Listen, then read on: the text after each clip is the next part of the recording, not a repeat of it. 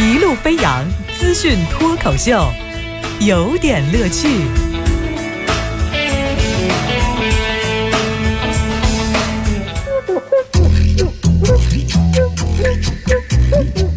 有点有评，加叙加意，中心思想，有点乐趣啊！在今天的这有点乐趣的环节中，给您带来的脱口秀主题叫“没理解”，就是沟通是一件难事儿。沟通完了，你你使了多大劲儿，对方能听懂你说什么，也是一件难事儿。所以呢，没理解是所有矛盾的根源。我们今儿就来说说这个事儿吧。啊，几条新闻从哪儿开始说起？首先是得说三月三十号，就前两天的事儿。呃，南京的鼓楼区的白云亭路上，不仅仅是社会车辆，还停放着几辆警车。那这个事儿也不少见呐。但是少见的是，在警车上。贴着好多的违法违停的通知单，就是我们经常说的这个高额停车费。哎，超单居然连警车都超了。呃，后来记者发现这个情况之后呢，就是仔细的来辨认了一下，禁止的标志清晰可见，然后呢，上面都贴的是南京市公安局交通管理局第六大队。哎，这个交警给警车贴。违停的单，这个还真是挺少见的啊！后来就问这个相关负责人，说这个来龙去脉怎么回事啊？那负责人就说了，说一方面呢，也是由于我们楼里头没有地下停车场，你知道这个城市停车场的确是不够，呃，院里的几个有限的车位，多数的车呢都是没地方停。第二个呢，就是附近也没有大型的这个停车收费的这个停车场，最近的一个在两公里以外。嗯，在这里办公的时候，你看我们经常要出去执勤啊，警车我们过去要去两公里以外取车。什么也耽误出警不方便，所以呢，我们就只好把这个车就停在门口的路上了。听起来这个合情合理啊，但是我就想说的是，如果我们的车在路边违停的时候，我们有没有机会去跟交警解释一下，是吧？但是这个事儿是个正能量的事儿，为真正的讲法治的社会，为这样的交警点个赞，哎，真棒。但是我没理解的一个事儿呢，你看我我讨厌哈，我经常有些事情完了之后，我多琢磨一下，我就琢磨琢磨，我就问一下，呃，违规一视同仁，但是罚款呢，就是将来这个罚款由谁来交？是私人交呢，还是国家交？我这个你要讲清楚，我们心里才踏实。您说对不对啊？虽然你是工作，虽然你，但是是吧？我们也是工作呀啊！这事儿较这个真儿啊。之后呢，我们再来关注一事儿，就是清明将至，网上出现了不少带人扫墓祭祖的商家啊，淘宝上有带哭的哈，有视频直播一小时三百块的，有怎样怎样的。后来呢，这个记者也就跑去跟了看看了看，说呢，这个大概的价格是这样的：三鞠躬。朗诵一个祭奠词呢，这样的基础服务是五百块。那个就是如果再烧一个什么小纸人啊，就加五十。跪下磕三个头，要再加一百。如果要敬上一瓶酒，送点那个就是呃瓜果梨桃之类的贡品的话呢，再加一百块钱。后来这记者呢就想了解了解，说你收了这个钱，你是按这个规格来的吗？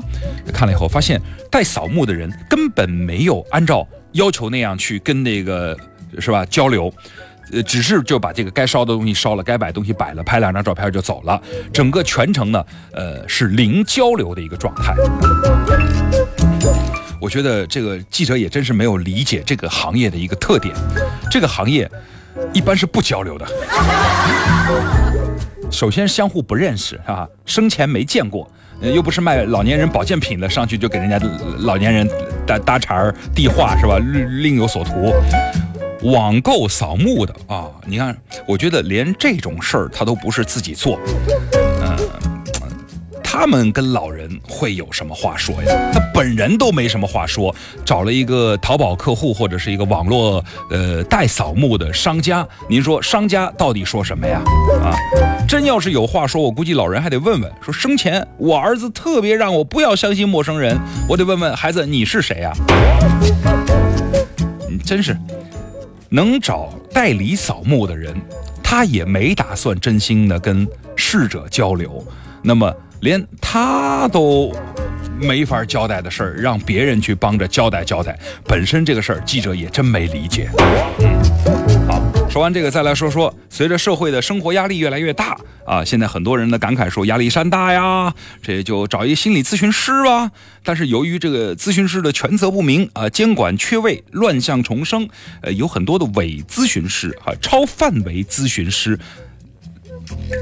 大行其道啊！有很多的这个咨询者，不但被延误了治疗时机，还成了一些待宰的羔羊。有一些咨询师是挂羊头卖狗肉，借心理咨询之名，呃，搞一些封建迷信算命活动，哈哈，嘿 甚至跨界经营，使用在这个心理咨询的时候使用塔罗牌、那个罗盘、水晶球、周易和扑克牌等方式。这个行当。不过你也难怪哈，因为所谓心理咨询呢，也是西方传入，就心理学这个传入时间并不长，所以呢有几十年算卦的摆摊的这个底子在。要说术语的时候，你就说真的说中国话听着亲切；你要真说术语不容易理解，比如什么叫童年经验失忆症？这童年经验失忆症呢，就是成年之后呢就不太记得三岁以前发生的事儿，这个在心理学上是一个术语。那中文怎么讲呢？叫记吃不记打嘛。好理理解吧，对吧？你比如说，什么叫陈述性知识？就是这个人具有有意识的提取线索，并且能直接加以回忆和陈述的知识。听起来很枯燥，是吧？就是当这个算命师跟你讲，哎，这人吃五谷杂粮，是吧？谁都有个头疼脑热，哎，这个就叫陈述性知识了。那么，什么叫程序性知识呢？就是理论上是讲完成某项任务的行为或操作步骤的知识。哎，这个算命师就给你，把这个心理师啊，就跟你说，嗯，你看人吃五谷杂粮都有头疼脑热，对吧？这个是属于陈述性知识。我再告诉你一句，你在我这儿买一张符，百病全消，百毒不侵。哎这个就属于程序性知识，告诉你怎么做。这事儿也是没理解啊。实话实说，你说心理咨询师解梦这个事儿靠谱吗？还真靠谱。心理咨询师，你比如说心理咨询的祖师爷是吧？每行每业人都有祖师爷嘛，是吧？据说那个什么的祖师爷是猪八戒来着？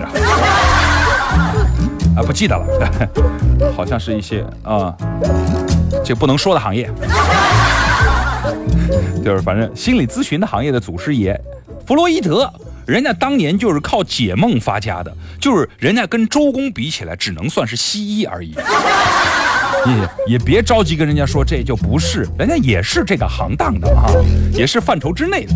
好，再来说一个好玩的事儿吧，没理解的事儿。最近广东的惠州综合高级中学为了增强女生的自我保护能力，给女生练习了一套匕首操。哎，有朝一日剑在手，杀尽天下负心狗，气势如虹，自信如我。我我没理解这个。我觉得大家没理解这个新闻里头校长的深刻含义。校长这么做以后，就没有色胆包天的校长了，把管制刀具变成练习工具、文具。